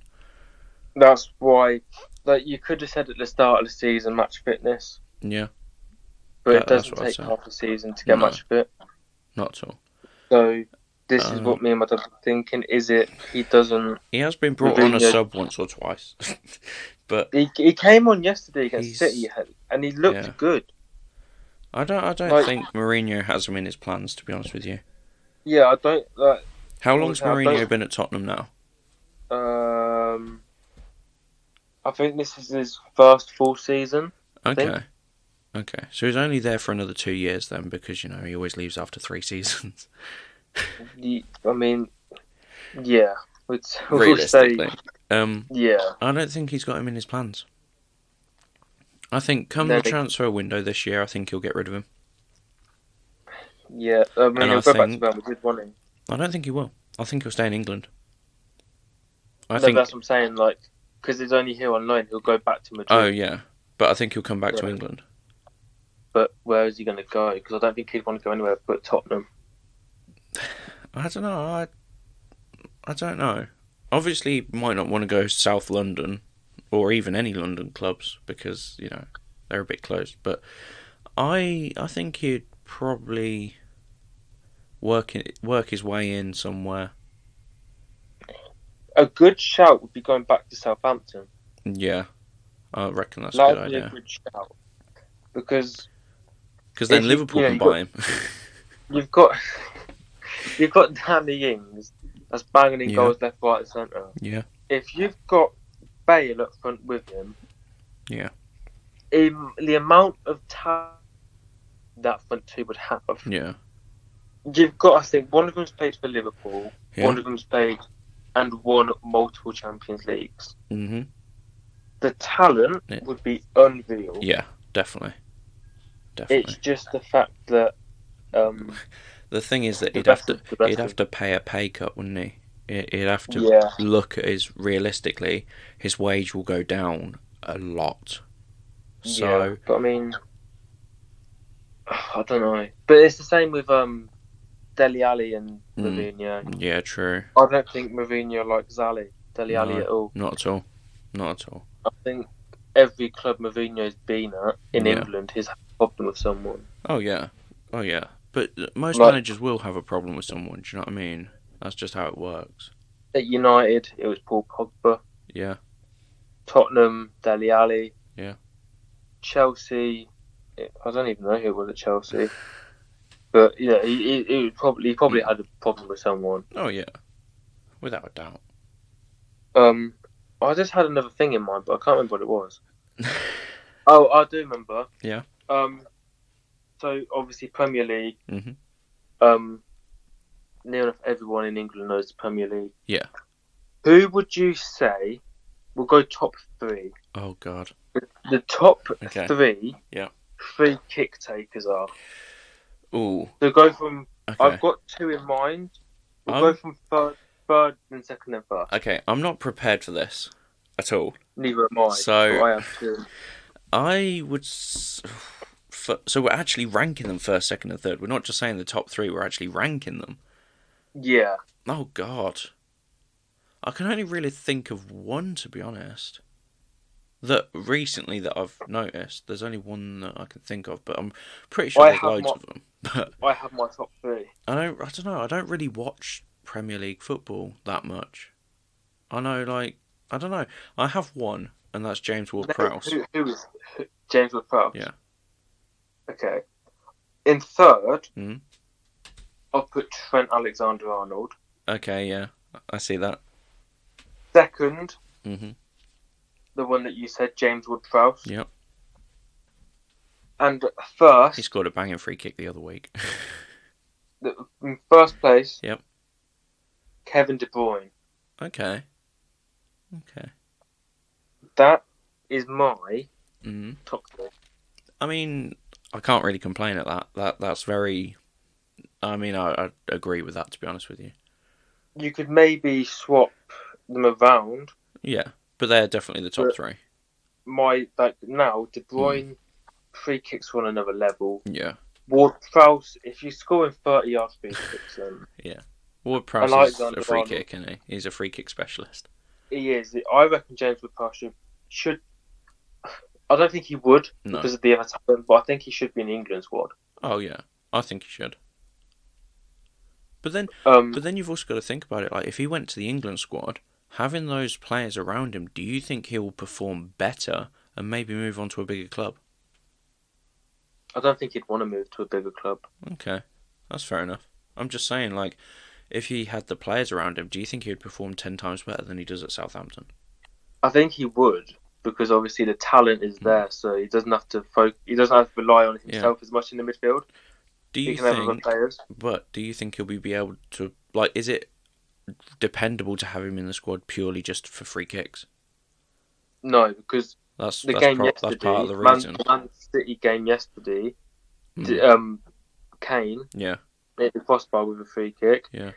You've got Alexander Arnold in there. You've got James Yeah. Maddison who can take free kicks. but I'm just, but like, you know, is it worth just having him there for the free kicks, or, you know, because like, what can he bring to open play? Because obviously, not the game's not based off free kicks. The game is based off open play. That's what I was saying. I don't, that's what I just said a, a second ago. I don't think Yeah. you might not have heard it, but I don't think he'd get in No, because of the other players that are in the squad. yeah. I I reckon if you could rely on him to pull out a free kick like Kieran Trippier did at, at the World Cup, if you can rely on him to Yeah. pull on that sort of free kick every time a free kick is given, it might be worth having him there. But I uh, and considering the fact that he's he might be able to perform in open play with the better players around him, Yeah. but realistically, do you want to take that chance? Probably not. No. Yeah, uh, that's what that, that I did say. I don't think he would get in because No. of the talent. But It's not worth it. Is there anything else you want to add? Any more topics you want to talk about before Um, we, uh, I have one thing that I. It's, it's Okay. literally going to take two, three minutes maximum. go for it? Yesterday on the Instagram, I did see something that um no, it was on TikTok. Okay. Um, so this young Aston Villa fan, he was a teenager, and unfortunately she died in a car crash. Okay. Um, her obviously being a Villa fan, um, her favourite player was Jack Grealish, as most Villa fans yeah. are. Um, my respect for Grealish went up because he, um, obviously he found out about it, and he's paid for the Yeah. girl's whole funeral, oh, bless him. I mean, which you know, I, I never liked Grealish. I don't. I, I've always not liked him, but I mean, my respect for him for that. Yeah, that's that's Right. fair enough. Like, what people need to realize is just because they don't rate them as a player doesn't mean they're not a good person. Do you know what Yeah. I mean? And that's the oh, vice versa as well. They might be a shit. They might be a shit person, but a great player. You know. yeah, And that's what people need to realize. That's what I go off. Like, I would rather be around someone whose personality is really good than someone whose personality shit. Do you know what I mean? yeah, And yeah. So I, obviously I saw that yesterday, and because yeah, obviously I don't like him as a player because of how easy he goes down. yeah, same here. But if you're gonna, you know, if you're gonna pay But- for probably Yeah. a massive fan, if you're gonna pay for their for their like their Mm. funeral, then Mm. you know you, you gotta give And I mean, like, it's not like funerals are cheap either. It's going to be a couple of grand. You know, exactly. like almost ten grand maybe. and if he and can take that out enough. of his pocket just to Hmm. pay for it all. Then you know, Exactly. You know, like you- you. It's funny because you have some football players arguing over parking fines that are a couple hundred quid, yeah, and there's him like, yeah, I'll pay up seven to ten grand for a funeral because you know, which you know that's fair play. I I don't Yeah. like his style of football at all. I don't like the fact that he goes down easy, but you can't take that away from a person. You can't take make that take you away from a person because he, he yeah, you know he probably is a really nice lad and and obviously he's proved that here. You know that's fair enough. That's fair play to yeah. there- Obviously, there's loads of other things like you know, um, Rashford with the with the Yeah. school meals and stuff. Jermaine Defoe. Um, yeah, Defoe with all the bloody Yeah. Lowery stuff. Um, Mane building schools Yeah. in. Um, Senegal. that's it. Yeah. Yeah. Where he was um brought up and stuff. So Exactly. I mean, you know, you get some players that you probably won't agree with, and this is what I don't understand about some fans is like when they see that someone's done a good thing, like they take it away from them, like they still think they're shit, and it's like, well, no. Like when Rashford was handing out those free school meals, I was like, he plays for Man United. I don't, I don't like him, but fair play to the lad. You know, if he's doing that to support people in our country, then that's fair enough. You've earned my respect. Do you know what I mean? Yeah. Whereas yeah, I know a couple of Man United fans when they found out about like Mane building hospitals, building schools in his home country of Senegal, and they're sat there like about just chatting shit about how much how much he makes and how he doesn't deserve to make that much. And I'm sat there like he's doing good in the world. You know, he's trying to help turn a third world country into something that it's never experienced before. You know, Yeah. purely off of his pay packet. At least he's doing something good with it. Do you know what I mean? So yeah, I can't really complain. Yeah. Even if I hate the Yeah. player, uh, it just doesn't mean me like doesn't make me hate the man. Do you know what I mean? I don't. yeah, I might hate the player, but off the pitch, you've earned my respect. That's fair enough. You know. yeah. I just thought I'd bring that up because I remember seeing it and I, I wanted to get your view on it. Uh, Like, I, yeah. Like I like I, knew, said, I, you know. I knew you'd um, Yeah. I knew you'd be great, not not gracious, but I knew you'd Yeah. you'd agree with it. I mean, So- like, like I said, on the football pitch, I could give you all the abuse in the world because that's just football. You know, that's the world of football. I might think you're a shit player, but off the pitch, if you come up to me and say, you know, if I come up, to, I might even come up to you, but if we like meet in passing, I will respect you and I'll, I will praise you for what you've done. Do you know what I mean? Like, Yeah, like I said, Jermaine Defoe, like you said, Mane, Grealish, Rashford. Like I don't always agree with the fact the way their style of football, and I don't think they're particularly good footballers at times. But yeah, that doesn't mean that if I see them in the street that I'm not gonna praise them for what they've done. Doesn't mean Yeah. that I'm gonna degrade them as a person because that they don't deserve that, you know? Yeah, like yeah, I might call them a shit footballer from the stands, but when we're out on the street, fair enough, mate. I'll take my hat off to you. You're you're a great person, you know. You're a great man. yeah. So yeah, I just That's, thought that's that just up. fair enough. Yeah, I've, um, that's it really. That I've got.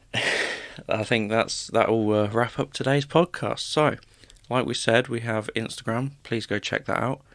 Uh, if you're listening on Spotify, don't forget to follow the stream. You know, we bring episodes out every Wednesday. Sometimes, like last week, we had a special episode on the Saturday. You never know, we might add one or two in there. Follow our Instagram to keep up to date with everything. Uh, Spotify, Anchor. We're now on Apple Podcasts as well. If you haven't heard, so if you want to go over to Apple Podcasts and you prefer to listen on there, feel free. If you want to drop us messages, maybe tell us what we're doing wrong. maybe you want to come on the show. Maybe you want you, us to come on yours. You know, let us know. We're more than happy to. We are. Um, I mean, I banged this up earlier. Yep. Um, me and Josh have always said on the Instagram that the, the pictures are always just like Yeah, um, just just letting you know that the new podcast is out. they're a bit So I boring. came up with an idea of yeah, pretty much boring. So I'll Yeah. come up with an idea of just like putting little fact files of us Hmm. up and We want to you know come up with new Instagram posts that will make you want to head over to the Instagram and like it and comment, you know? So, if anyone has any ideas of what we could post up there, I was thinking of posting my setup, and like Jack said, we can post little fact files about ourselves, like little bitmojis with a bit of facts behind, beside us. Maybe post some of our interests if you like. You know, we just want to bulk it up and give you what you want to see. And so, yeah, we hope that that can come into fruition very soon. And um, we hope that you go over there and follow us. Um, you know, we, we, me and Jack are doing little shout outs. So if you go and follow us, we will shout you out on. I think we'll shout you out on our personal as well as our podcast one as well. So if you Yeah. if you're one of the first five people of the week to follow the Perfect Podcast on Instagram, is at the Perfect Podcast Official. The week starts on Wednesday because that's when we bring ours out.